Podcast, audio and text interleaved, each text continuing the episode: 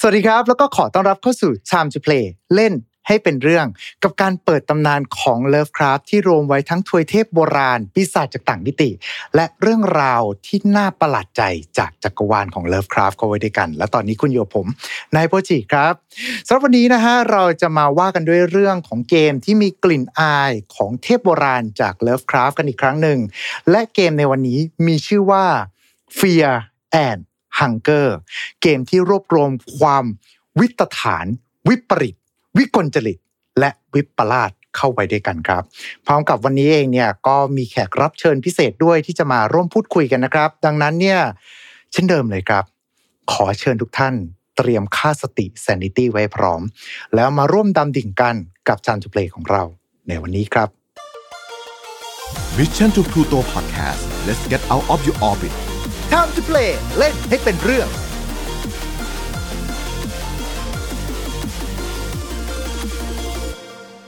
และเช่นเดิมเลยนะครับสำหรับผู้ที่จะเข้ามาเปิดตำนานของ Lovecraft แล้วก็เรื่องราวลึกลับต่างๆ ในวันนี้จะเป็นใครไปไม่ได้เลยครับ นอกเสียจากคุณซิดแอดมิน Lovecraftian Thailand แล้วก็เรื่องเล่าจากข้างใต้ผืนฟ้าที่ไร้แสง สวัสดีครับคุณซิด สวัสดีครับ สวัสดีทุกท่านเลยครับผมอ่าสวัสดีนะครับ แต่วันนี้ฮะไม่ได้มีแค่คุณซิดคนเดียวครับ เพราะว่าเรื่องราวของเฟียนฮังเกอร์เองเนี่ยจริง ๆ แล้วเนี่ยคุณซิดก็ป้ายยาผมมาหลายรอบมาก ๆ แต่ที่ผมโดนตกจริง ๆ ครับ มาจากช่องของคนคนนี้นะครับ ที่เป็นช่องที่รวบรวมการรีวิวเกมแนวแปลกๆเป็นเกมอินดี้และเกมที่มีเนื้อหา วิกลจริตเข้าไว้ด้วยกัน นั่นก็คือ คุณทิวจากช่องรอแฮนนั่นเอง สวัสดีครับคุณทิวสวัสดีครับอ่าในที่นี้ผมขออนุญาตถ้าไม่บางทีอาจจะหลุดเป็นชื่อคุณทิวไม่ก็คุณรอแฮนขึ้นมาละกันนะครับโอเคได้ครับผมครับแต่ว่าสำหรับคุณทิวเองอันนี้อาจจะให้แนะนำตัวนิดนึงครับว่าปกติที่ช่องของคุณทิวเนี่ยทำรีวิวเกมแนวไหนอะไรยังไงบ้างครับ ส่วนมากที่ผมทำรีวิวเนี่ยจะเป็นแนว long form review ก็คือออืมเน้นทำคลิปยาวเป็น long form video ไปให้คนเขาแบบมานั่งฟังมาเปิดฟังอย่างนี้ และส่วนมากเกมที่ผมจะเล่นเนี่ยคือเกมที่เข้าถึงยากเรียกดีกว่าครับเกมเกมที่ใครหลายคนเนี่ยเห็นแล้วแต่ว่าเขาไม่อยากเล่นเอง แต่ผมอ๋อออยากเล่น เกมพวกเนื้อหาหนักๆอะไรพวกนี้ผมชอบมากก็อาจจะเป็นเกม เป็นเรียกว่าเป็นอินดี้ที่หลาย ๆ คนอาจจะเปิดเห็นอยู่ในหน้าของสตรีม แต่ว่า ดูจากภาพเรารู้สึกว่าแบบอืมมันดูแล้วน่าจะไม่เหมาะ แต่ว่าสุดท้ายก็สามารถที่จะตามที่ช่องของทางคุณรอแฮนได้ เพราะว่าทำเป็นลองฟอร์มที่ว่านี่คือรีวิวเกมยาวประมาณ 2 ชั่วโมงได้ ขึ้นอยู่กับเกมขึ้นอยู่กับเกม แต่เป็น 2 ชั่วโมงที่คุ้มค่ามากคุณ ผมแนะนำเลยนะครับสำหรับท่านผู้ฟังที่กำลังรับชมหรือว่ารับฟังกันอยู่นะฮะ ลองกดเข้าไปที่ช่องของคุณรอแฮนได้ R A W H A N D นะครับ ผมเชื่อฮะว่าคุณโดนตก ที่ 1 วิดีโอแล้วคุณจะเข้ามาดูทุกวิดีโอในช่องนี้กันเลยทีเดียว กับเกมที่มีเนื้อหาแปลกประหลาด แล้วผมเชื่อว่าหลายๆคนอาจจะไม่ได้อยากเล่นเอง แต่อยากจะรู้ว่าเรื่องราวในนั้นเกิดอะไรขึ้นบ้าง เช่นเดียวกันกับเรื่องราวของเราในวันนี้ก็คือ ตัวเกมที่มีชื่อว่า Fear and Hunger นั่นเองนะครับผมแต่วันนี้อาจจะต้องถามโลกทัศน์ของตัว Fear and Hunger นิดนึง อันนี้ถามไปที่ทางคุณซิดก่อนดีกว่าว่า ตัวเกมมันอะไรยังไงโลกทัศน์ของเกมนี้มันคือยังไงบ้างฮะอืมเกม Fear & Hunger นะฮะณปัจจุบันก็จะมีอยู่สองภาคครับอืม ซึ่งโดยส่วนใหญ่ที่เราคุ้นๆกันก็จะมีอยู่ภาคแรกใช่ไหมฮะพออืมภาคแรกมันออกมาสักพักแล้วครับแล้วมันก็จะมีกลิ่นของความเป็น dark fantasy คล้ายๆแบบ Berserk กันนะเออมก็เลยทำให้มันค่อนข้างที่จะเด่น ซึ่ง Fear & Hunger ภาคแรกเนี่ยก็จะเป็น dark fantasy ในขณะที่ภาคสองเนี่ยหรือก็คือที่มีชื่อต่อท้ายว่า Termina เนี่ยนะฮะอือืมมมันก็จะมีความเป็น survival horror มากขึ้น แล้วก็จะมีกลิ่นของความเป็น Lovecraft มากขึ้น ซึ่งมันก็เป็นเหตุผลนะไอ้ภาคสองเนี่ยว่าทำไมผมอยากจะเอาไอ้เรื่องเนี้ยมาพูดถึง เออแล้วก็ใส่โคพีโปรจีมาเรื่อยๆเนี่ยนะฮะครับอืมซึ่งถ้าเกิดพูดถึงเรื่องประวัติศาสตร์ในเกม ก็จะคล้ายๆกับโลกความเป็นจริงของเรา แต่ว่าอาจจะเป็น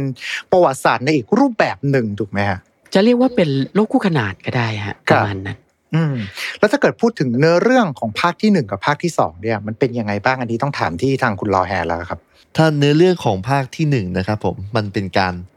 รวมเหล่าผู้กล้าเพื่อไปตามหาคนคนหนึ่งใน dungeon เรียกอย่างนี้ เฮ้ย แบบนี้มามันเป็นแบบแนวแฟนตาซี sword and sorcery ธรรมดาหรือเปล่าคุณดูแบบเนื้อ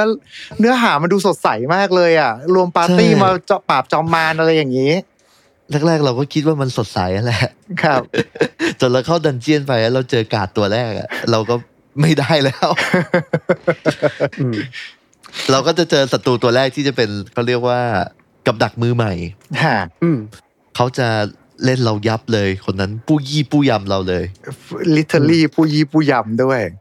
ใช่เขามีสามขาด้วยนะอะอืมโอ้โหไอ้ขาที่สามมานี่ผมไม่แน่ใจเลยว่าภาพที่จะเอามาปรากฏอยู่ในเอาวิดีโอของเรานี่มันควรจะต้องใช้ภาพไหนอะไรยังไงดีอะมันมันเหมือนขาอยู่แล้วไม่เป็นไรหรอกครับผมแต่ถ้าเกิดพูดถึงเรื่องของอ่าไอตัวการที่บอกว่าเราเข้าไปในดันเจียน เพื่อจะปฏิบัติการทำอะไรสักอย่างหนึ่งมันคือยังไงบ้างฮะเพราะว่า แต่ละตัวละครนะครับผมเขาจะมีอ่าเป้าหมายที่แตกต่างกัน แต่ว่าจุดมุ่งหมายแล้วก็จุดจบของพวกเขาจะมาบรรจบอยู่จุดเดียวกันอืมส่วนอ่าอย่างเช่นคาฮาร่าที่เขาเป็นทหารรับจ้าง เขาจะได้รับเงินมาเพื่อไปตามหาชายคนหนึ่งที่ชื่อว่าเลอกาดครับและเขาเนี่ยต้องทำงาน job นี้เพราะเขารู้ว่ามันอันตราย แต่เขาต้องรับงานนี้เพราะเขาต้องการให้ลูกกับเมียเขาเนี่ยเขาเรียกว่าไงมีชีวิตความเป็นอยู่ที่ดีขึ้น ครับอ่าส่วน D'arce หรือ knight เนี่ยเขาเข้ามาเพราะเขาอยากจะตามหา Le'garde ที่เป็นหัวหน้ากองพันของเธอ แล้วก็เป็นคนที่เขาเนี่ยตกหลุมรักอะไรทำนองนี้ฮะส่วน dark priest เขาเข้ามาเพื่อแสวงหาความความรู้เขาต้องการจะตรัสรู้ในสถานที่นี้ อืมและ Outlander เข้ามาเพื่อฆ่า Le'garde อ๋ออืมคือต่างคนต่างพยายามเข้ามาใน dungeon เพื่อที่จะตามหาสิ่งใดสิ่งหนึ่ง แล้วก็สุดท้ายต้องมาเผชิญกับเรื่องราวลึกลับ พร้อมกับ การพบกับเทพจากกาลเก่าจำนวนมาก ใช่ครับ แต่อ่าครับในเนื้อหาในเกมมัน suggest ว่าการที่สี่คนนี้มาเจอกันเนี่ย แล้วก็เข้ามาใน dungeon ไม่ใช่เรื่องบังเอิญครับอืมเพราะว่ามันอาจจะมีอ่า greater scream of thing อะมาหากิจจาอุบายภายหลัง ว่าเหล่าเทพบรรพการเนี่ยมันชักใยอะไรเอาไว้ เพื่อให้สี่คนเนี้ยต้องเข้ามาในดันเจียนนี้แน่ๆ ออกไปก็ไม่ได้ เพราะมันมีตอนจบที่เราสามารถเพนออกไปได้เลย ครับ แต่ว่าตอนจบตรงนั้นเนี่ยมันก็ทำให้เรารู้สึกว่าจริง ๆ แล้ว เราก็ไม่เพ่นเราถูกดันเจียนดูดเข้ากลับดูดกลับเข้ามาหาอีกครั้งหนึ่งเข้าใจใช่ไหมฮะอ่าอืมก็คือไม่ว่าต่อให้ตัวเราจะออกไปได้ แต่สุดท้ายแล้วความทรงจำต่างๆ แล้วก็อ่าความรู้สึกของเราเรายังเสมือนประหนึ่งโดนกักขังอยู่ใน dungeon นั้นอยู่ตลอดเวลาแต่อันนี้มันเป็นตอนจบที่แบบตัว ending D มั้งครับผมจะไม่ผิดก็คือหลังจากที่เราไปช่วย Le'garde ไม่ทันเนี่ย Le'garde จะตาย แล้วเราสามารถออกจาก dungeon ได้เลย แล้วพอออกจาก dungeon ไปปุ๊บ พอเราเดินไปสักพักหนึ่งอะ มันก็จะเป็นแบบว่าทางที่เราออกไปอะ มันจะกลับไปใน dungeon อีกครั้งหนึ่งแล้วเราก็จะไปเจอกาดอีกครั้งอะ ก็เหมือนกับว่าเรา loop มาให้กลับมาที่ dungeon อีกรอบหนึ่งอ๋ออมเป็นเหมือนคำสาปที่ติดตัวเอาไว้ อะ ถ้าเกิดว่าภาคแรกเราต้องมาเจอกับพวกเทพบรรพกาลใน dungeon ละแล้วภาคสองแล้วฮะ เพราะว่าดูจากธีมแล้วมันเหมือนจะเป็นอีกแบบหนึ่งไปเลย ภาคสองใช่ไหมฮะ มันเป็นอืมแผนการอันยิ่งใหญ่ของเอ้ยเหมือนการ spoil เลยนะผมพูดเนี่ย ผม spoil ปะผมว่ามาถึงตรงนี้แล้วเราอ่าแตะเบื้องต้นแล้วก็น่าจะมี spoil ได้นิดๆหน่อยๆด้วยเอครับแต่ถ้าคนที่ดูคลิปผมมาเขาก็น่าจะรู้หมดทุกอย่างแล้วแหละแต่ไม่เป็นไรใช่ ก็คือมันมีมันเป็นเรื่องเกี่ยวกับการจัดตั้งเทศกาลเพื่อให้อ่าเขาเรียกว่า Termina เป็นเทศกาลแห่งการยุติ เทศกาลแห่งการ สิ้นสุดของทุกเทศกาลและเทศกาลนี้นะครับผมก็จะเป็นการที่ให้ทุกคนเนี่ยร่วมเฉลิมฉลองโดยการอ่าร่วมประเพณี Termina ด้วยการฆ่ากันอ่าอ่าอ่าใช่และใครที่ปฏิเสธการเข้าร่วมอ่าประเพณีนี้จะถูกอ่าลำแสงของเฮอร์แผดเผาทำให้เสียสติเสียรูปลักษณ์เสียหน้าตาบางคนก็กลายเป็นบ้า ไม่บางคนก็กลายร่างเลยเป็นสัตว์ประหลาด อืมสุดท้ายก็คือโดนบังคับให้เข้าร่วมเทศกาลนี้อยู่ดี ใช่ครับ แล้วเทศกาลนี้ก็คือมีเหตุผลหนึ่งว่าเขาต้องการให้เขาเรียกว่าไง มันเป็นการเก็บเกี่ยวเชื้อเพลิงเชื้อวิญญาณให้กับ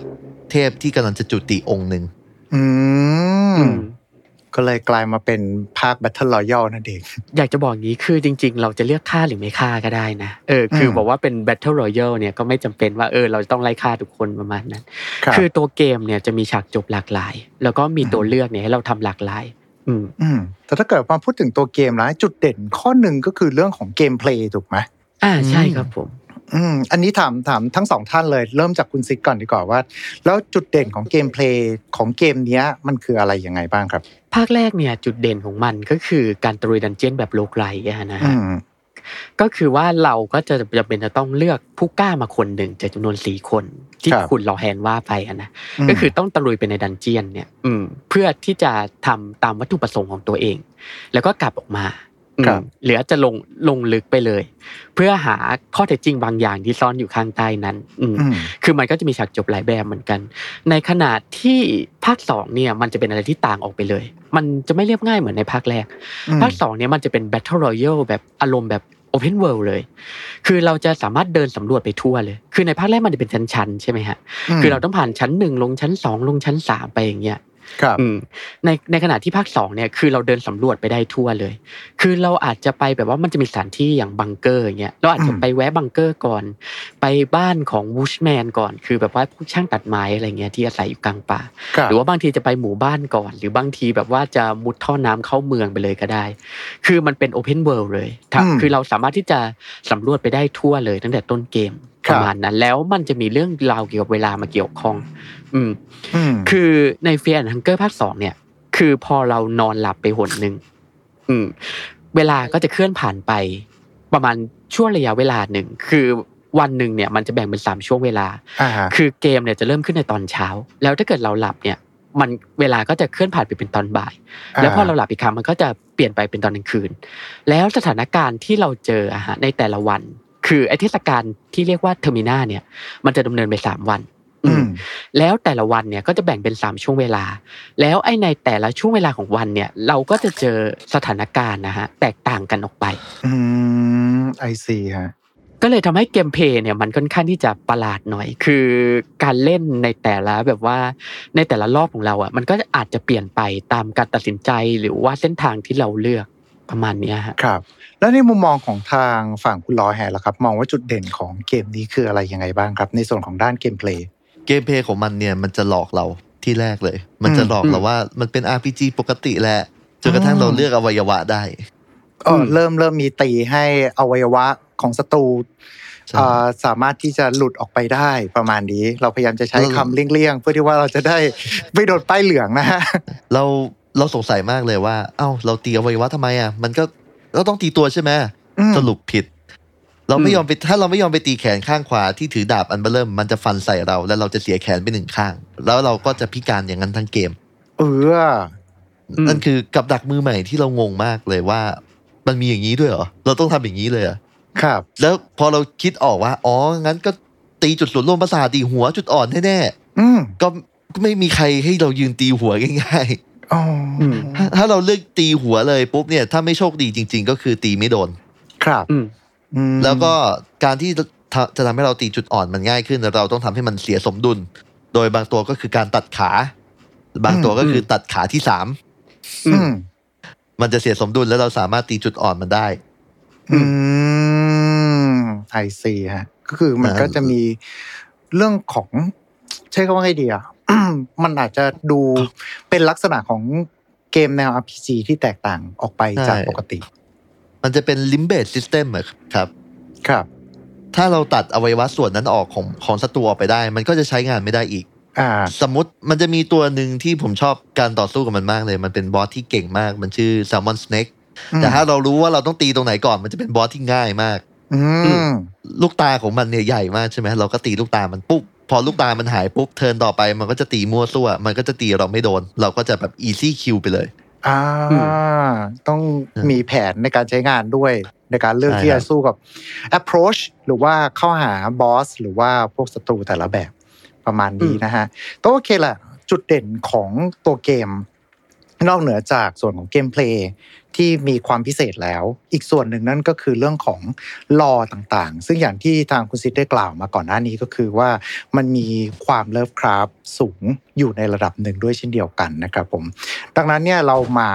ลองพูดถึงเรื่องของตำนานของพวกเทพโบราณแต่ละตัวกันบ้างดีกว่า เราใช้คำนี้แล้วกันว่าก็จะแบ่งเป็น3 category หลัก อันนี้ผมเข้าใจถูกไหมก็คือโอกอ d แอเซนกอ d แล้วก็เดอะนิวกอ d ถามทางคุณลอแฮเลยดีกว่า อย่างให้ช่วยเล่าของแต่ละองค์ก่อน อย่างฝั่งดีโอกอ d มีอะไรยังไงบ้างครับ จากเหล่าเทพบรรพการใช่ไหมครับครับ ก็คือพวกเขาเนี่ยอยู่มานานมากเขาไม่รู้ว่ากำเนิดมาตั้งแต่ตอนไหนอืมสิ่งที่ให้กำเนิดเขาที่มาจากตั้งแต่ต้นเนี่ยก็คือแสงสีเขียว เราจะเห็นไอ้เจ้าแสงสีเขียวเนี่ยในช่วงตอนจบของอ่าของภาคแรกนะฮะครับ แล้วพอเหล่าเทพบรรพการกำเนิดมาเนี่ย แต่ละองค์เอาแค่โกโกลอดก่อนเลย โกโกโกลอดเป็นเทพแห่งการทำลายล้าง ครับ และเป็นเทพแห่งการทำลายล้างที่บริสุทธิ์ที่สุดเท่าที่จะเคยมีมา ยังไงอะคำว่าบริสุทธิ์ที่สุด เขาไม่สนใจว่าเราจะเป็นใคร เขาไม่สนใจว่าเราจะดีเลวร้ายชั่ว เขาจะทำลายล้างสิ้น อ่า เพราะว่าโกโกลอดจะยึดถือแต่ว่าการที่จะสร้างสิ่งใหม่นั้น ต้องเผาให้สิ่งเก่าเหลือแต่เท่าฐาน สิ่งใหม่จึงถึงกำเนิดขึ้นมาใหม่ได้ ครับ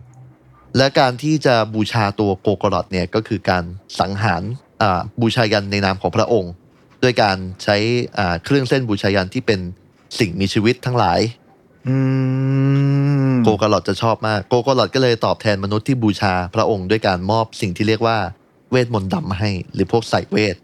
ครับอืมอ่าเวทมนต์ของโกโกลอดส่วนใหญ่จะเป็นเวทที่ที่ใช้ในการโจมตีน่าจะเป็นพวก Black Orb แล้วก็เป็นพวกอ่า Fireball อะไรพวกเนี้ยครับ ครับอืมที่เขาเอามาเอามาให้คนใช้ นั่นคือแค่เศษเสี้ยวพลังของโกโกลอดที่แบ่งออกมาให้มนุษย์ แล้วก็พอไปสักพักหนึ่งเนี่ยโกโกลอดก็จะเริ่มเบื่อหน่ายกับมนุษย์ เขารู้สึกว่ามนุษย์มันไม่บริสุทธิ์อ่าฮะเขาก็เลยเลือกที่จะละทิ้งโลกใบนี้ไป แต่อันนี้ก็เป็นเป็นกันทุกองค์นะฮะอืมอืมอืมเออและโกโกลอดเนี่ยก็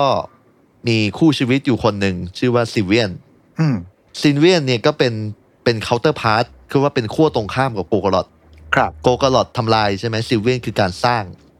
แต่อืมซิลเวียนเนี่ยคือเขาเรียกว่าไงเรียกว่าเทพเป็นความรักก็ได้ซิลเวียนเป็นการเทพเป็นการสร้างเขาต้องการที่จะสรรสร้างสิ่งต่างๆ แต่ซิลเวียนเนี่ยก็เป็นมีความรักที่บิดเบี้ยว อ่าฮะ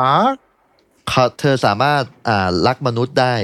รักมากมาย รักให้หมดหัวใจ แต่ว่าเขารู้เธอรู้ว่ามนุษย์เนี่ยไม่สามารถตอบแทนความรักที่เธอให้ได้กลับมา อืมมันเกิดพิธีกรรมที่ทำให้เรื่องนี้บิดเบี้ยวก็คือพิธีกรรม marriage ครับอืมอ่าซิเวียนนี่เขาจะชอบการสรรเสริญในนามของพระองค์ก็คือการเขาเรียกว่าไงก็คือว่ามันจะมีพิธีกรรมอะฮะไอ้นี่คือในเกมนะครับคือมันจะมีวงแหวนเวทใช่ป่ะในเกมอ่าอะแล้วถ้าเกิดว่าเราเอาตัวละครสองตัวฮะไป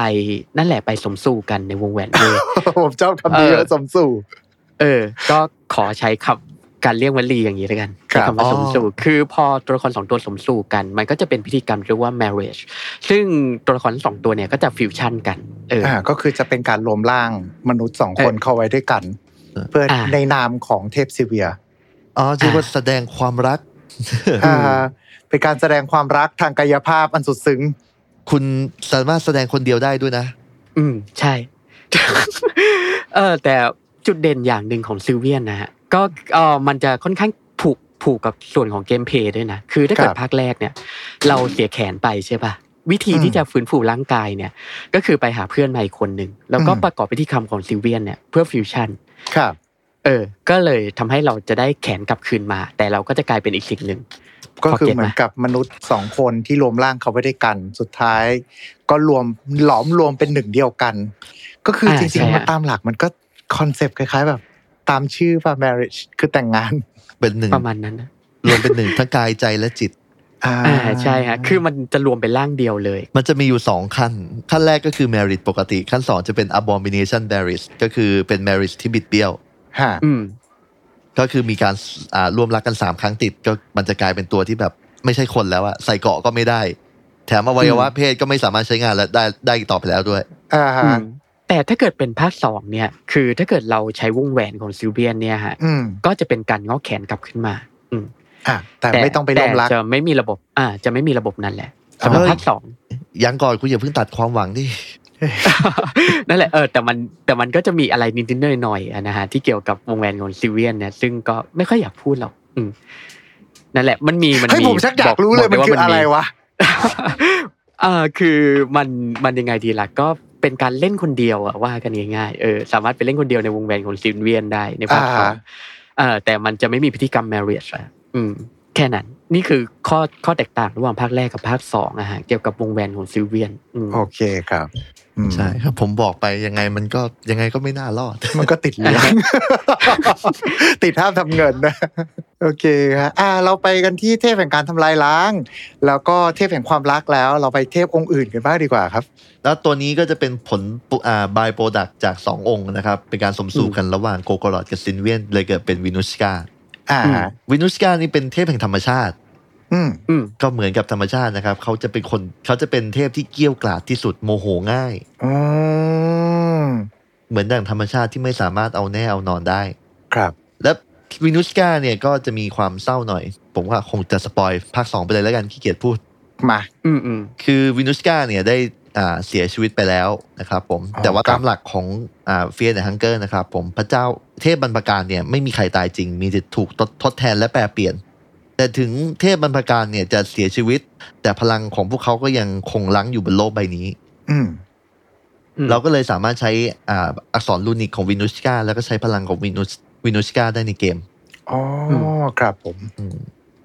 ก็คือว่าต่อไปถ้าเกิดเขียนเป็นสัญลักษณ์ของวินุสกามันก็จะมีต้นไม้งอกขึ้นมาฮะอืมอืมประมาณนั้น I see ฮะนี่ก็คือแล้วก็จะให้ไอเทมหนูด้วยในบางที่อืมโอ้นี่ก็คือเทพองค์ที่สามอืม แล้วไปต่อดีกว่าครับ ต่อไปเออดวงจันทร์แห่งการล่อลวง โห ชื่อมาอย่างอืมเท่เพอนี่เป็นเทพที่ขี้อิจฉาที่สุด ครับ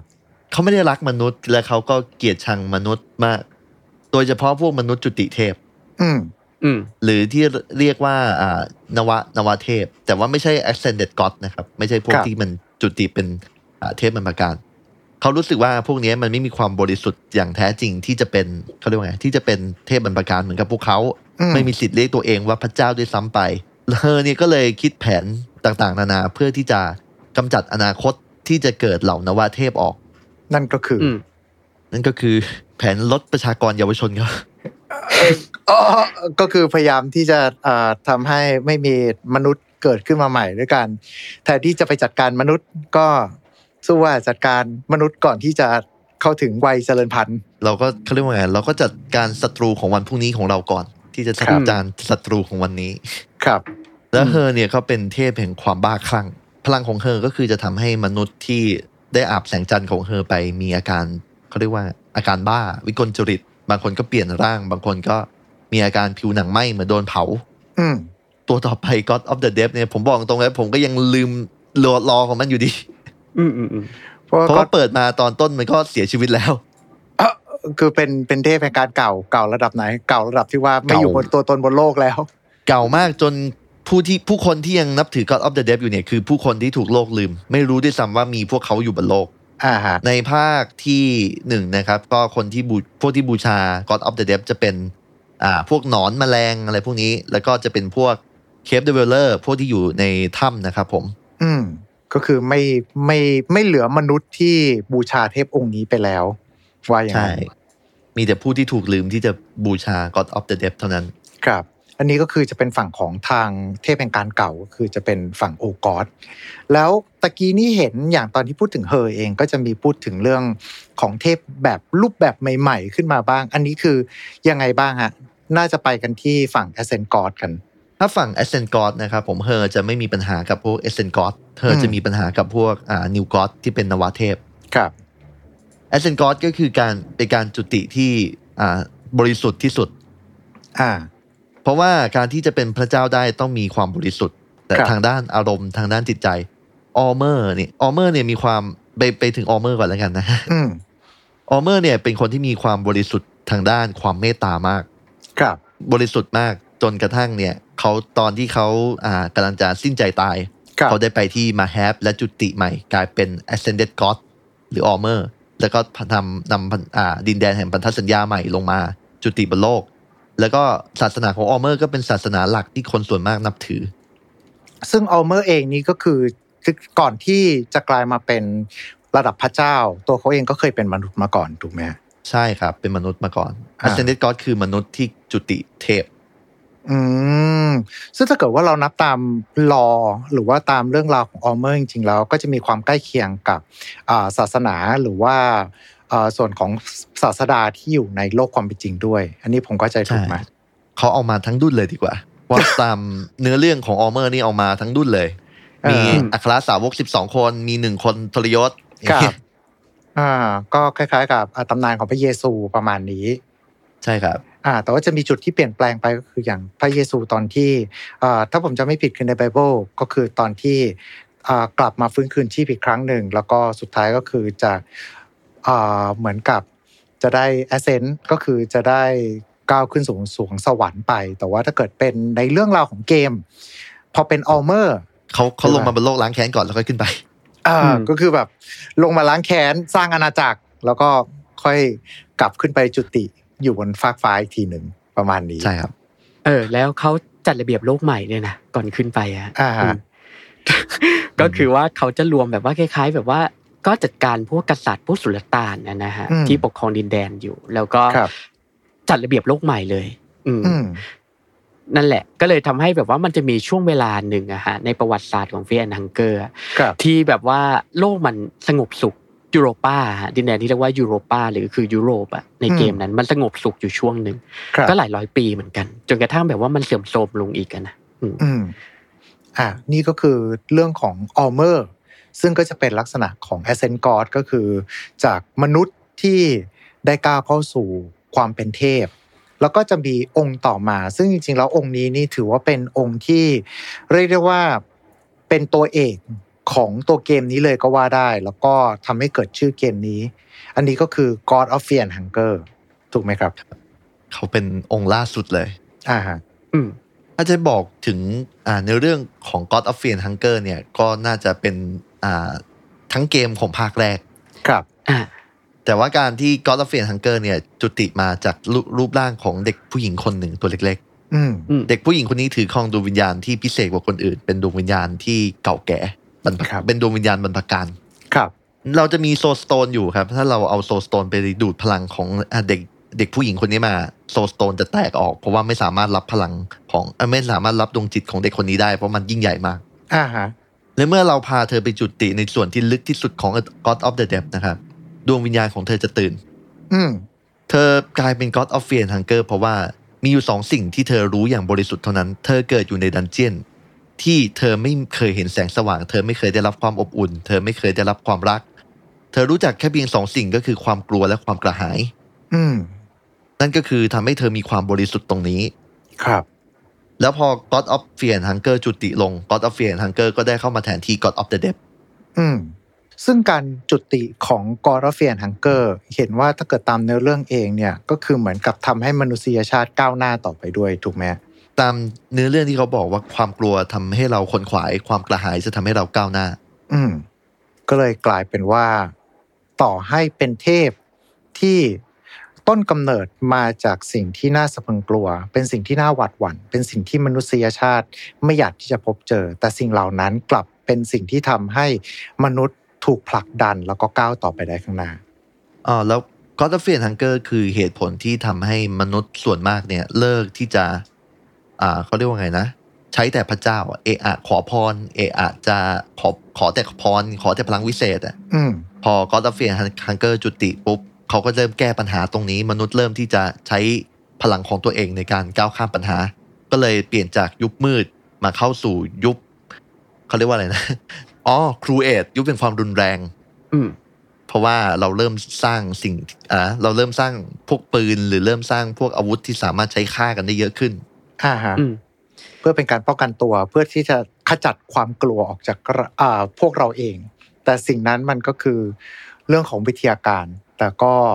ในขณะเดียวกันก็ยังเป็นการสร้างความกลัวให้กับผู้อื่นด้วยอะตอนนี้ก็คือฝั่งของ a s c e n t God ไปต่อกันดีกว่าครับผมกับทางด้านของ New God หรือว่าที่ทางฝั่งคุณลอแฮนจะใช้คำว่า นวเทพถูกไหมฮะ ใช่ครับ เพราะว่ามันก็จะสับสนกันหน่อย อ่า ตรงฝั่งของนวเทพเนี่ยเขาจะเป็นคนที่เป็นมนุษย์เหมือนกัน แต่ไร้ซึ่งความบริสุทธิ์ แต่มีความอืมมานะครับ ทั้งห้าคนเนี่ยเขาจะเรียกว่า the followership ตอนนั้นก็คือหลังจากที่ออเมอร์เนี่ย หายไปก็มีอืมคนทั้งห้าคนที่เป็น the followership ต้องการที่จะตามหาพระเจ้าว่าเขาไปไหนอืม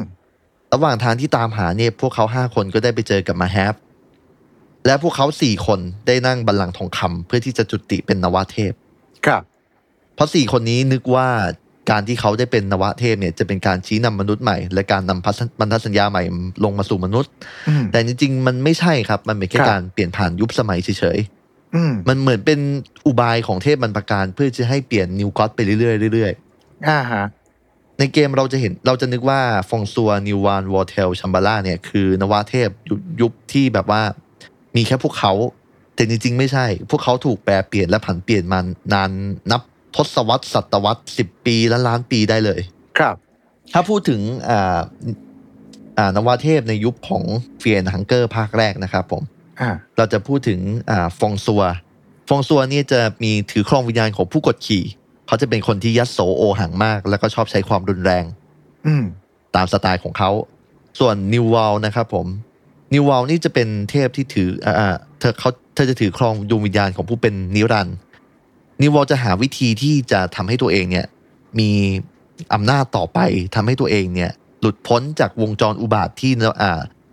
พวกเขาเรียกว่าอะไรอ่าพวกเทพบรรพการเนี่ยสร้างไว้เขาก็เธอก็เลยคิดอุบายอันหนึ่งมา ก็เลยเก็บเป็นการเชิญเลกาดเนี่ยไปเข้าฝันเลกาดแล้วก็ไปอ่ามีอะไรกับเลกาดในฝัน แล้วเธอก็ท้อง แล้วก็เลยออกมาเป็น God of Fear and Hunger อ๋อก็ออกมาเป็นเด็กสาวก่อนมเอามาเป็นเด็กสาวก็คือ คนที่จะจุติแล้วใหม่ แล้วก็กลายมาเป็นกอร์เฟียนฮังเกอร์เพราะเธอคิดว่าอ่าลูกสาวของเธอเนี่ยจะเป็นความหวังของมวลมนุษย์ และเป็นความหวังของเธอ แต่เธอคิดผิด อืม เพราะว่าในอ่าเอ็นกิเคยกล่าวไว้ว่า สิ่งมีชีวิตที่รู้จักแต่เพียงความมืด จะไม่ประกายแสงแม้เพียงนิดอ๋อครับ ส่วนตัวต่อไปครับวอลเทลวอลเทลก็คือเป็นผู้ตื่นรู้อืมเป็นผู้ มันเขาก็มีสเต r ร o โอไทป์เป็นของตัวเองฮะ อะไรทำนองเนี้ยชัมบาร่าจะเป็นคนที่เรารู้ภูมิหลังเขาเยอะที่สุดว่าจริง ๆ แล้วเนี่ยเขาเป็นคนที่มีความเป็นศิลปินสูง แล้วก็เป็นคนที่หน้าตาหล่อด้วยอืม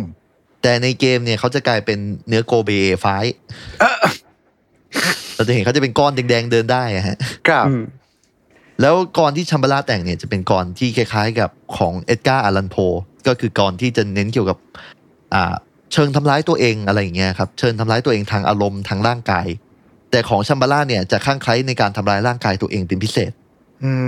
มเขาก็เลย อ่า เกิดใหม่เป็นชัมบาร่าผู้ระทมทุกข์ครับ ตัวสุดท้าย The Forgotten One ตัวนี้เป็นพิเศษกว่าคนอื่นครับ เพราะว่าเขาเนี่ยรู้ดีกว่าคนอื่นดีกว่า เพราะรู้เขารู้ว่าการที่จะไปจุติเนี่ย มันไม่ใช่ทางออก เขาเลยเลือกที่จะปฏิเสธบัลลังก์ทองคำครับ แต่เขาก็ยังมีชีวิต แล้วก็มีอายุยืนเท่ากับนวาเทพ อืมในเกมภาคแรกเราก็เจอ มาเป็นเหมือน NPC ก็คือตัวละครใช่ไหมใช่ครับเขาเขาจะสำคัญก็ต่อเมื่อเราจะเล่นทำ ending S ของ e n g i อ่า ก็คืออ่าเอ็นกินี่ก็คือตัวละครเจ้าตัวดักพริสคนที่เป็นตัวละครที่เราเล่นได้ในภาคแรก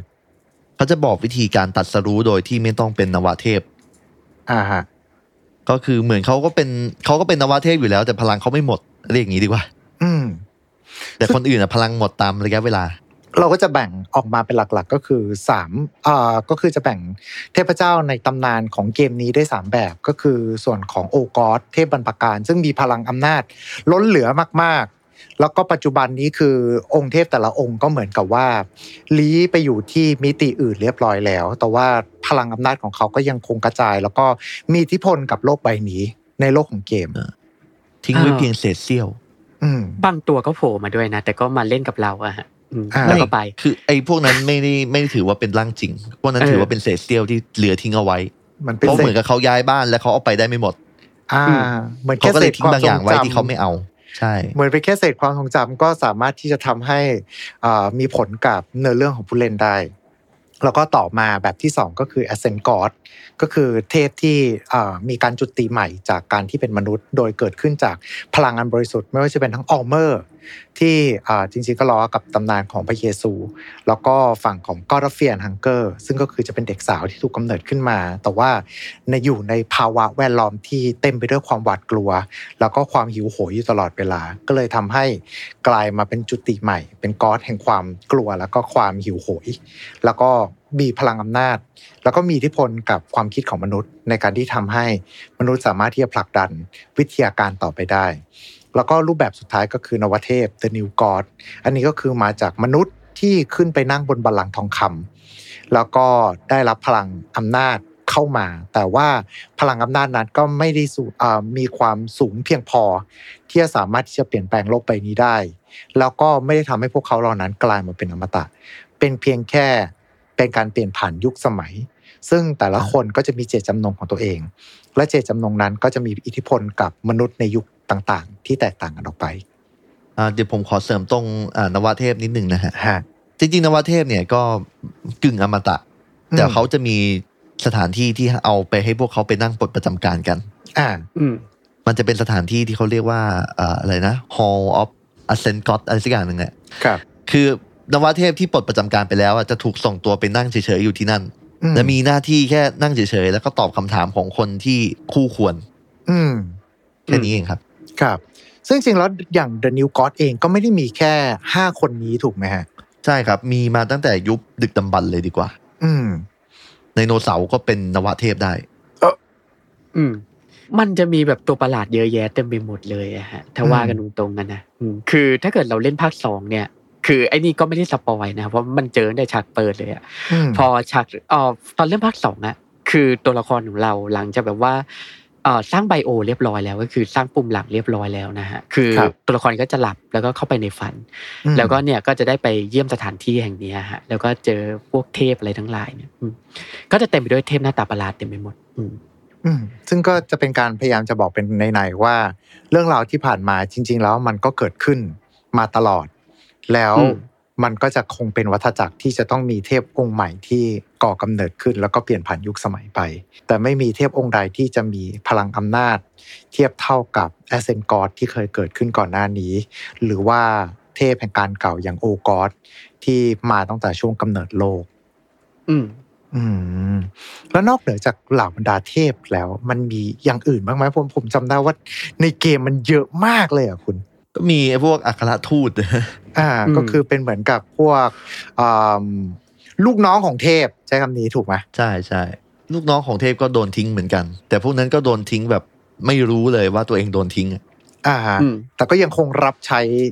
ส่วนของตัวเทพแห่งการเก่าอยู่ใช่แต่ผมรู้สึกว่ามีมีแค่ Pocket Cat นะที่ยังคุยกับคุยกับพระเจ้าของตัวเองได้อะเหมือนคุยสื่อสารโดยตรงเลยด้วย อ่าอืม ซึ่งถ้าเกิดพูดถึงเอ่อพวก entity หรือว่าพวกสิ่งแปลกปลอมอื่น ๆ ที่อยู่บนโลกใบเนี้ยอย่างตะกี้นี้ทางคุณลอแฮนพูดถึง Pocket Cat ผมจำได้ว่า Pocket Cat เองนี่ก็เหมือนจะเป็นหนึ่งในตัวละครที่ ทุกคนมักจะจดจำกัน fan favorite เลยคนเนี้ยยังไงบ้างเกินก็เขาเป็นพวกค้ากระเป๋าหนัก แต่เงินตราที่เขาอยากได้เนี่ย ไม่ใช่ทองไม่ใช่เพชรเขาต้องอยากเขาอยากได้เด็กอืมๆ แล้วเรามีเด็กอยู่ในปาร์ตี้คนหนึ่งใช่ไหมใช่อืมมันอยากได้คนนั้นแหละอ่าอะคนที่เอ่อถ้าเกิดตามเนื้อเรื่องภาคหนึ่งคือสุดท้ายจะกลายไปเป็น God Fear and Hunger เราก็สามารถโกงมันได้นะ อืมก็มันคือจะมีวิธีการที่จะทำให้เราได้ลูกเทียมอยู่อ๋อแล้วอันนี้ผมต้องเซ็นเซอร์อะวิธีการทำโอเค เราจะไม่พูดถึงแล้วกันอ่าเออใครสนใจลองไปดูที่ช่องคุณรอแฮนได้ แล้วภาคสองเนี่ยตัว Pocket Cat ก็จะต้องการสิ่งที่ต่างออกไปอะฮะครับ ก็คือภาคแรกต้องการเด็กอืมภาคสองก็ต้องการหัวของไอ้คนที่เข้าร่วมไม่นี่อะฮะเข้าร่วมเข้าร่เทวมศกาลเทมินาใช่ฮะถูกต้องอ๋อก็จะเป็นหนึ่งในตัวละครที่โผล่มาทั้งสองภาคอืมแต่ถ้าเกิดบอกว่า Pocket Cat เองเนี่ยเขาเป็นตัวละครที่เรียกว่าโผล่มาอยู่ในเกมนี้ แล้วก็บอกว่าเป็นผู้รับใช้เทพ แล้วเขารับใช้เทพองค์ไหนยังไงบ้างครับ อ่า Pocket Cat รับใช้ Rher ครับ เป็นอัครทูตโดยตรงของ Rher เลย หน้าที่ของ Pocket Cat นี่คือการกำจัดมนุษย์จุติเทพ อืมหรือที่เรียกว่านวเทพ แต่ Pocket Cat จะใช้เทคนิคที่เรียกว่ากำจัดศัตรูในวันพรุ่งนี้ อืมการพูดถึง Pocket Cat นี่เป็นเรื่องที่ลำบากใจมากเพราะมันไม่ใช่ channel ผมถ้าเป็น channel ผมผมคงพูดเยอะกว่านี้แน่มาถึงตรงนี้โอเคผมว่าลองเต็มลเต็มองเลยดีกว่าครับๆ Pocket Cat เนี่ยมันมีความคลั่งเด็กใคร่เด็กดีกว่า เรียกว่าเป็นโรคใคร่เด็กฮะ วิธีการที่มันกำจัดเด็กของมันคือการล่อลวง มันจะทำเหมือนกับว่ามันเป็นสุภาพบุรุษ มันจะทำเหมือนกับว่ามันเป็นคนพูดรู้เรื่อง แต่จริงๆแล้วมันเป็นสัตว์ป่าในคาบแมว ครับ เวเวลาที่มันจะใช้กับเหยื่อส่วนมากจะเป็นเหยื่อที่อายุยังน้อย อืมมันจะลวนลามเหยื่อมันก่อน อ่าหลังจากลวนลามเสร็จมันก็จะเล่นกับเหยื่อของมันไป จนกระทั่งมันถึงเวลาแล้วมันก็จะกินเหยื่อของมัน ครับ นั่นคือวิธีการที่ Pocket Cat กำจัดศัตรูในวันพรุ่งนี้ พูดง่ายๆคือวิธีการค่อนข้างที่จะมีความวิปลาสสูงมาก เรารู้ว่ามันใคร่เด็กเพราะว่าตอนที่เราเอาเด็กไปให้มันมันเริ่มเล่นกับอะไรสักอย่างหนึ่งในกระเป๋ากางเกง อ่าอืมตามนั้นครับอะแต่ว่านอกเหนือจาก Pocket Cat ที่เป็นตัวแทนผู้รับใช้แห่งเฮอแล้ว มีเทพองค์อื่น ๆ หรือว่ามีสิ่งแปลกปลอมอื่น ๆ ที่อยู่ตรงนี้บ้างไหมครับ อย่างผมจำได้ว่าในภาค 2 ก็จะพูดถึงเรื่องของ Machine God ด้วยเหมือนกัน โอ้ Machine God นี่จัดว่าเป็น Ascended God นะครับ อ่าฮะเป็นเราเรียกว่า Ascended Logic God คือเป็นเทพที่บริสุทธิ์ผุดผ่องมาก ถ้าเอาตามเนื้อเรื่องเนี่ย ผมก็ยังงงอยู่ว่าลีเลียเนี่ยหรือว่าน้องสาวของโอลิเวียหรือพี่สาวเนี่ยแหละอืมมีความเขาเรียกว่าไงมีความเหมาะสมที่จะเป็นโลจิกก็อตได้ยังไง อันนี้เนื้อเรื่องก็ยังงงๆอยู่ เพราะว่าเธอโดนจับมาเลยแล้วก็ไม่ได้บอกอะไรมากครับเราก็ไม่รู้ อืมตอนตอนที่เธอกลายเป็น Logic God เนี่ยก็คือการที่มาขึ้นแทนที่วินุชกา วินุชกาก็คือเทพอ่าแห่งธรรมเทพชาติธรรมชาติธรรมชาติองค์เดิม ก็ก็คือตอนนี้เครื่องจักรมาแปรเปลี่ยนธรรมชาติแล้วครับก็คือโล Logic เนี่ยก็เขาจะแสวงหาความการดับทุกข์ในรูปแบบของอ่า collective being นั่นก็คือการรวมตัวกัน เป็นอืมแบบว่านายไม่ต้องคิด ปล่อยให้เราคิดคนเดียว แล้วนายก็มาอยู่ร่วมกับเรา อะไรประมาณเนี้ยครับ อืมก็คืออันนี้ถ้าเกิดว่าอธิบายตามฝั่งของอานวนิยาย ส่วนใหญ่ก็ collective being ก็คือจะเป็นลักษณะว่า จากนี้ไปเราจะไม่มีความคิดเป็นตัวของตัวเองละทุกคนก็จะรวมกันเป็นหนึ่งประมาณนี้ใช่แล้วก็นี่นี่ถือว่าเป็นเทพที่เมตตาที่สุดในเกมแล้วนะครับเออ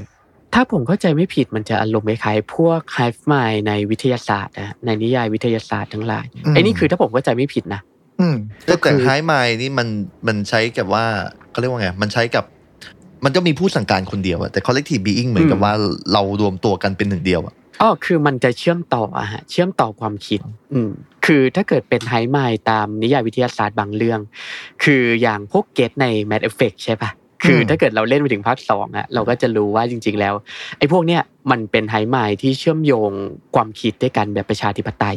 คือแต่ละตัวมันจะมีปักเจกของมันแต่มันจะแชร์ มันจะแชร์ไมล์กันอยู่ เป็นเครือข่ายใหญ่ ๆ อืมแต่ในนี่โคมอฟก็ไฮไมใช่ไหมเออ ใช่ฮะ ไอ้นี่คือถ้าถ้าผมเข้าใจไม่ผิดนะเออเพราะเราก็ยังรู้อะไรไม่มากเกี่ยวกับตัวโลจิกอะฮะครัเพบราะมันเพิ่งโผล่มาตอนในนี่เลยอะเพิ่งโผล่มาตอนท้ายของภาคสองอืมอืมแต่ก็คือจะเป็นลักษณะว่าเทพที่เหมือนต้องการที่จะรวมให้มนุษยชาติอยู่ด้วยกัน ด้วยการหลอมรวมทุกคนให้เป็นหนึ่ง รวมไปถึง ไม่ว่าจะเป็นทั้งความคิดแล้วก็จิตวิญญาณอืมใช่ก็คือไม่มีจิตเขาเรียกว่าอะไรไม่มีความเป็นปักเจก อะอ่าเออไม่มีความเป็นนั่นแหละตัวของตัวเองแล้ว จากนี้สืบอืมไปเราทุกคนคือคนเดียวกันอ๋อไม่มีเจตจำนงเสรีแล้ว อ่าอืมเออใช่ใช่ใช่คำนั้นไม่มีเจตจำนงเสรี แล้วต่อไปดีกว่าครับผม เพราะว่าก็จะอันนี้ก็คือจะโผล่เข้ามาในเกมด้วยไม่จะเป็นทั้ง The Tented One The Radiating One แล้วก็ The Heartless One พวกนี้จะเป็นพวกเขาเรียกว่าอะไรนะตัวประกนอบวเทพองค์ใหม่ดีกว่า ก็คือจะเป็นพวก New God ด้วย เป็นเซตใหม่ที่โผล่มาแล้วก็ไปอะเราไม่ต้องสนใจพวกเขามากอะเขามีหน้าที่เป็นพ่อค้าอืมโอเค เป็นเหมือน NPC ที่โผล่เข้าไปเฉยผมไม่แน่ใจว่ามีโลเนี่ยในอนาคตเขาจะอัปเดตรอของไอ้พวกนี้เข้ามาเพิ่มไหมๆครับ อืมเพราะว่าผมก็ไม่มั่นใจเลย เพราะว่าตอนนี้ก็คือ PC ของเขาอะละลายเขาอัปเดตภาคสองเขาอัปเดตภาคสองไม่ได้มาสักพักใหญ่ๆแล้ว ครับอืมเขาสัญญามากเลยว่าจะอัปเดตอะไรมากมาย แต่ตอนนี้เราต้องรอกันอีกนาน อันนี้คือผู้พัฒนาเกมใช่ไหม ใช่อ่าใช่อะ PC ละลายไปโดนอะไรเข้าวะเนี่ยน่าจะเปิดคอมเรนเดอร์อะไรไว้นานอะผมว่า ครับอืม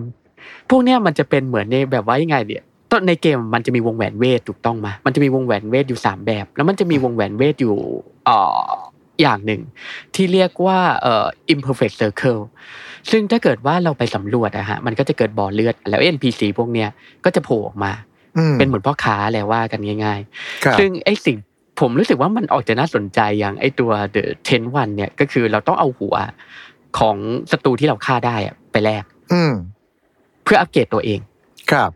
เออ สรุปง่ายๆคือแบบว่าหัวของไอ้ศัตรูทั้งหลายที่แบบว่าเราหันเก็บไว้ในเกม เนี่ย มันคือ EXP ของเราอะอืมอืมมีค่ากว่าเงินอีกใช่ เออ ใช่ฮะ ก็เหมือนแบบว่าเป็นเงินที่เราเอาไปแลกเปลี่ยนเป็นโซสโตนมาเพื่อที่จะเอามาอัปเกรดความสามารถตัวละครของเรานั่นแหละอืมครับก็คือจะเป็นลักษณะของตรงนี้ก็ยังไม่มีรอหรือว่าตำนานที่เกี่ยวข้องมากไปกว่านี้แต่ในตก็อนนี้จะอ่าจะอืมโผล่มาในฐานะของ NPC ที่เราสามารถเอาของไปแลกได้เลยได้ แล้วอืมไปกันต่อที่เอ่อ The God of Enlightenment ดีกว่า จริง ๆ ตัวนี้ก็บทบทก็ไม่ได้เยอะนะฮะอืม แต่คือบทของเขาเนี่ยเป็นการส่งผ่านชูอีกตัวหนึ่งมากกว่า ครับอืมก็คือนัสรานั่นเอง ครับ ตามความคิดของผมผมไม่รู้ว่าเขาเป็นผู้สำเร็จการแทนหรือเปล่านัสราเนี่ยหรือว่าเป็นเขาเรียกว่าอะไรหรือเป็นลูกศิษย์เพราะว่าตามหนังสือนัสราฆ่าบีเทลอืมอ่าเพื่อที่จะขโมยความรู้ทั้งหมดในมหาหอสมุดในมหาแฮปครับ พอนัสราเนี่ยได้ขึ้นอ่าครองมหามหาหอสมุทรได้แล้วปุ๊บเนี่ย มันได้รู้ความลับที่มันจะทำให้มันเก่งกว่าคนอื่น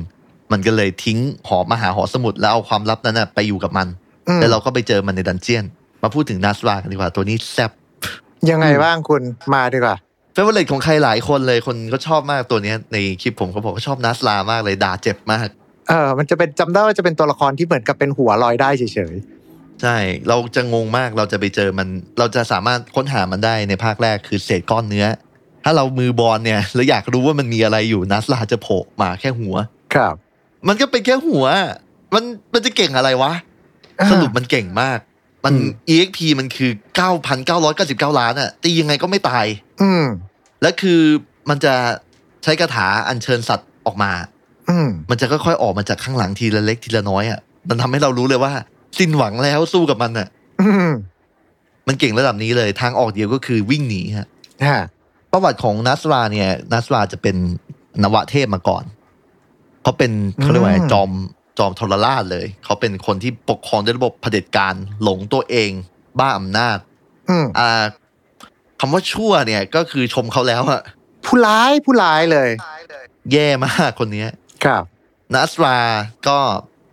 วันหนึ่งนะฮะเขาคิดเขารู้ว่าตัวเองเก่งมาก เขาก็เลยไปนั่งจุติเป็นบัลลังก์เทพ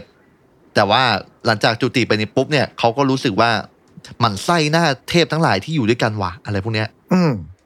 มหมันไส้ว่ะหมั่นไส้นิวเวลหมั่นไส้ฟองซัวหมั่นไส้ซัมบาร่าหมั่นไส้คนทุกคนที่อยู่ด้วยกัน ครับ ก็เลยไปหาบีเทลฆ่าบีเทลแล้วก็ขึ้นยึดครองมหามหาหอสมุดแล้วก็ไปหาวิธีที่ทำให้ตัวเองเก่งกว่าไอ้พวกนี้ แล้วก็หนีเลย หนีทัพอ่าไม่อยู่แล้ว ไม่อยู่ไม่เป็นอยู่แล้ว ไม่อยู่เป็นพวกนวเทพ ไม่อยู่เป็นดิวกรละใช่แล้วก็ไปหาวิธีทำให้ตัวเองเก่ง แต่มันก็เก่งกว่านวเทพคนอื่นจริง ๆ วิธีครับที่มันทำแต่ผมก็ไม่เข้าใจว่ามัน คือวิธีที่มันทำเนี่ยมันต้องละทิ้งกายเนื้อ และมันต้องการร่างกายที่เป็นอ่ากายเนื้อเยอะมากในการสร้างพลังมาใหม่อืมมันก็เลยไปอยู่ในบ่อนั้น แต่ตอนนี้ก็ยังคงไม่สำเร็จ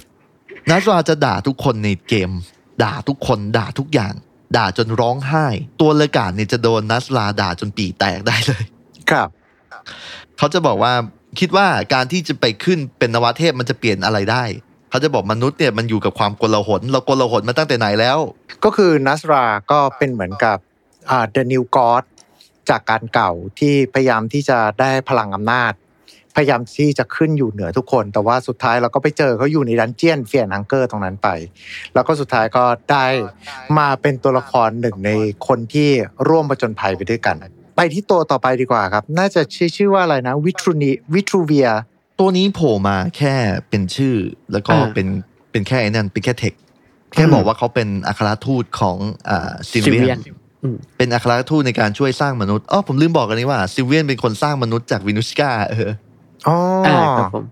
จ้าวินุสกามีความเป็นศิลปินสูงเขาต้องเขาเคยอ่าซิลเวียนเคยขอให้วินุสกาเนี่ยสร้างสิ่งอ่าอ่าสร้างสร้างสิ่งอะไรมาสักอย่างหนึ่งอะที่ที่แบบว่าเขาอยากจะสร้างอะ แล้ววินุสกาเนี่ยก็เลยสร้างมนุษย์ขึ้นมา แล้วเธอก็เลยซิลเวียนก็เลยถูกอกถูกใจมาก ก็เลยสร้างสิ่งนี้แล้วก็เรียกมันว่ามนุษย์อืมหมายความว่าเธอสร้างเราขึ้นมา ครับ แล้วไปที่องค์สุดท้ายกันบ้างดีกว่าครับ ผมจำได้โผล่มาในฉากจบแล้วก็ดูละเอียงมากนั่นก็คือ The Sulfur God คือกรรมฐานเทพเนี่ยเป็นสิ่งที่ออเมียอัปเปหิมันออกไปก่อนที่จะเกิดเขาเรียกว่าไงให้เขากลายเป็นออเมียที่เรารู้จักกันปัจจุบัน เขาจะมีความรู้สึกสองอย่างในใจของเขา อืมอย่างแรกเลยเขาก็คือมีความรู้สึกรักมนุษย์ รักมาก รักอย่างบริสุทธิ์ครับเขาก็เลยขับอัปเปหิสิ่งอัปรีของเขาออกไป นั่นก็คือความเกลียดชัง ความโกรธ ความโลภอืมเพราะทุกอย่างที่มันเป็นความอ่าพลังด้านร้ายเขาเลยอัปเปหิมันออกไป ทิ้งลงไปในบ่อกรรมฐานแต่ว่าความชั่วร้ายพวกนั้นเนี่ยมันไม่ได้หายไปไหน มันยังอยู่ในบ่อกรรมฐานและ เวลาผ่านไปนานเท่านานกรรมฐานอ่าพลังในบ่อกรรมฐานเนี่ยก็เริ่มฟักฟื้นฟักตัวขึ้นจากการกระทำที่เลวร้ายของมนุษย์ มันก็เลยเริ่มฟักตัวขึ้นเรื่อยๆเรื่อยๆจนมาถึงช่วงเข้าช่วงปีอ่าเข้าช่วงภาคสองดีกว่าอืมอืมกำมะถันเทพเริ่มมีพลังมากขึ้น เขาเริ่มจะแผ่ขยายอาณานิคมไปสู่พวกอัครทูตของเทพองค์อื่น อย่างเช่นพิเคเล่โดน Sulfur God เนี่ยล้างสมองให้มาอยู่ด้วย อืมพิเคเล่ที่ผมคิดว่าไปอยู่กับ Sulfur God เนี่ยเพราะคิดว่าตัวเองโดนเออทิ้ง โดนพระเจ้าที่อ่าตัวเองรักทิ้ง แล้วเราจะไปหันหาใคร ก็หันหาพระเจ้าที่ยังอยู่บนโลกใบนี้ ก็เลยไปหา Sulfur God อืมก็เลยจัดเทศกาล Termina ขึ้นมา ครับ คือ Sulfur God ต้องการศพมากถ้าให้มากที่สุดเท่าที่จะเป็นไปได้ ให้มีการสังเวยเยอะมาก เยอะที่สุด เยอะกว่าสงคราม อืมและก็ต้องเป็นการสังเวยที่บริสุทธิ์ ก็เลยเกิดเทศกาล Termina ขึ้นมาอืมจะให้อัครทูตลงไปฆ่าเองไม่ได้ มันไม่บริสุทธิ์ครับเขาเลยต้องเอาเป็นเทศกาล Termina ให้ฆ่ากันในนั้น แล้วเมื่อสร้างศพเนี่ยมันอ่ามันพบมันพร้อมซัลเฟอร์ก็จะถือกำเนิด ตอนจบ Per'kele จะบอกให้เราจะขอให้เราจอยอ่าเข้าร่วมลัทธิของเขาด้วย เราจะเข้าร่วมลัทธิได้ก็ต่อเมื่อเราฆ่าทุกคนที่เป็นคู่ปรปักษ์ของเรา สิบสามคนเออคือมันมีคนเข้าร่วมสิบสี่คนแล้วเราเป็นหนึ่งในนั้นใช่ไหมอืมอืมใช่ เราถ้าเราเป็นคนฆ่าทุกคนในนั้นเนี่ยพิกเกเล่จะเห็นความสามารถของเราว่าเราเหมาะที่จะกลายเป็นอัครทูตของกรรมฐานเทพ ครับ แล้วตอนจบก็คือ ถ้าตอนจบที่เป็นกรรมกรรมฐานเทพตื่นเนี่ย เราก็จะเห็นว่าเป็นตัวอะไรไม่รู้แล้วมีลิ้นออกมาจากลูกตาโบๆมันน่ะอืมนั่นแหละกรรมฐานเทพ แต่ประเด็นคือตอนนี้ผมยังอธิบายไม่ได้ว่ากรรมฐานเทพกับอ่าLogic เทพเนี่ยอ่า Logic God Machine God เนี่ยเกิดพร้อมกันหรือเปล่า อืม อันนี้ผมอธิบายไม่ได้จริงๆ เพราะว่ามันมีสองตอนจบใช่ไหมล่ะ ใช่ใช่คือเรายังเพราะไม่รู้ผมว่าก็เริ่มเป็นคันผมยังรู้สึกว่าเกมมันยังไม่อธิบาย มันยังไม่มีตอนจบที่อธิบายให้มันดูดีกว่านี้ได้อะครับ อืม เพราะว่าตอนจบภาคแรกของ Ending S ของทุกคนเนี่ยคือทุกคนมีสิทธิ์รอด แต่อันนี้คือไม่มีใครมีสิทธิ์รอดอะ แต่ว่าก็มันก็รอดได้อะแหละ แต่ประเด็นคือมันแบบมันไม่มันไม่เคลียร์ว่าเฮ้ยสรุปซัลเฟอร์ก็เกิดไหมเฮ้ยสรุป Logic ก็เกิดพร้อมซัลเฟอร์ก็ได้ไหมอืมอย่างเงี้ยเข้าใจใช่ไหมฮะเข้าใจว่าภาคสองอะ มันเหมือนกับเนื่องจากเอ่อ คนคนทำเกมเขาก็ยังรออัปเดตอยู่ แต่ว่าคอมเขาไหม้ไปเรียบร้อยแล้วใช่ไหมฮะมันก็เลยกลายเป็นว่า เออหลาย ๆ ประเด็นมันอาจจะยังไม่ได้มีการเคลียร์คัดออกมา ไม่ว่าจะเป็นทั้งเรื่องราวของโลจิกกอ d ซัลเฟอร์กอ d และสุดท้ายก็คือตัวฝั่งของไอ้พระจันทร์เหอ ที่เหมือนจะมีผลกับเนื้อเรื่องภาคสองนี้ทั้งหมดเลย อืม ถามว่ามีผลกับในเรื่องภาคสองไหมผม spoil ได้ปะมาดิ โดน spoil ไปกี่รอบแล้วดีกว่า เออ คือจริง ๆ เออเฮอเนี่ยมันก็ไม่ได้แบบว่ามาเกี่ยวข้องกับภาคสองโดยตรงนะว่ากันจริงๆอะฮะอืม คือ Per'kele แค่ใช้พลังของ Rher แล้วก็ใช้เขาเรียกว่าไงใช้พลังของ Rher เพื่อจัดเทศกาล Termina อืมก็ใช่อย่างที่ผมบอกไปว่าเทพถึงทิ้งทิ้งโลกไปแล้วใช่ไหมแต่ว่าเศษเสี้ยวพลังของเขายังอยู่ ครับ Per'kele ก็อืมที่เคยเป็นอัครทูตของอ่า Rher ใช่ไหมก็เลยเอาพลังของ Rher มาสร้างเป็นเทศกาล Termina ขึ้นอืมอืม แต่ว่าจุดมุ่งหมายเนี่ยก็ไม่ใช่เพื่อสรรเสริญสรรเสริญสรรเสริญ Rherแต่เอาไว้ไว้เพื่อบวงสรวงวิญญาณให้กับ Sulfur God อืมอืมเหมือนพยายามที่จะดึงพลังขึ้นมาเพื่อที่จะสร้างพระเจ้าองค์ใหม่ขึ้นมามากกว่าใช่เพราะตามที่มันบอกก็เหมือนกับว่า คนที่ตายในเทศกาล Termina เนี่ยดวงครับวิญญาณจะมีค่ามากกว่า คนที่ตายเพราะว่าไปรบคนที่ตายเพราะว่าแก่ตายอะไรพวกเนี้ยอืมอืมเหมือนกับบวงสรวงอะฮะฮะ อืม ก็โอเคครับก็น่าจะประมาณนี้นะฮะสำหรับฝั่งขององค์ทวยเทพต่างๆ ที่ปรากฏตัวขึ้น อยู่ในซีรีส์ Fear and Hunger นั่นเองนะครับ ไม่ว่าจะเป็นทั้งเทพจากการเก่า ส่วนของเทพ Ascent God ที่จุติขึ้นมา แล้วก็สุดท้ายก็คือฝั่งของนวเทพ หรือว่าเทพจุติใหม่นั่นเองนะครับผมวันนี้ก็ต้องขอขอบคุณทั้งสองท่านนะครับ ทั้งคุณซิดแล้วก็คุณรอแฮนเป็นอย่างสูงที่มาร่วมกันพูดคุยในวันนี้ขอบพระคุณมากนะครับ ขอบคุณที่ฟังจนจบเช่นกันครับผม โอเคครับผมอะเช่นเดิมเลยนะครับ ก็สำหรับทุกท่านที่กำลังรับชมหรือว่ารับฟังกันอยู่นะฮะก็ถ้ามีอะไรก็สามารถพิมพ์เข้ามาในช่องคอมเมนต์กันได้นะครับผม แล้วก็อยากรู้เหมือนกันว่าได้เล่นเกมนี้กันหรือเปล่า ถ้าเกิดว่าเล่นก็ หรือว่ามีทฤษฎีอะไรก็สามารถพิมพ์เข้ามากันได้ในช่องคอมเมนต์ด้วยเช่นเดียวกันนะครับ แล้วก็สำหรับวันนี้ ถ้าเกิดว่าใครยังไม่ได้ตามช่องคุณรอแฮนอันนี้ก็แนะนำให้ตามเลยนะเพราะว่าจะมีพวกรีวิวเกมประหลาดประหลาดๆเยอะมากด้วยเช่นเดียวกันนะครับ คุณปกติต้องทำคลิปขายช่องผมรอบสองแล้วแหละ เฮ้ย ผมขายให้คุณตลอดเลยเวลาผมเจอใครเนี่ยเอาโอเคประมาณนี้นะก็เช่นเดิมเลยครับ ฝากกดไลค์กดแชร์กด subscribe กด follow ตามช่องทางที่ทุกท่านกำลังรับชมหรือว่ารับฟังกันอยู่ จะได้ไม่พลาดพอดแคสต์ดีๆจากพวกเราชาวพลูโตนะครับเราไว้ยังไงก็ตามไว้เจอกันใหม่โอกาสหน้าสวัสดีขอบคุณแล้วก็สวัสดีครับ Mission to Pluto Podcast let's get out of your orbit Time to play เล่นให้เป็นเรื่อง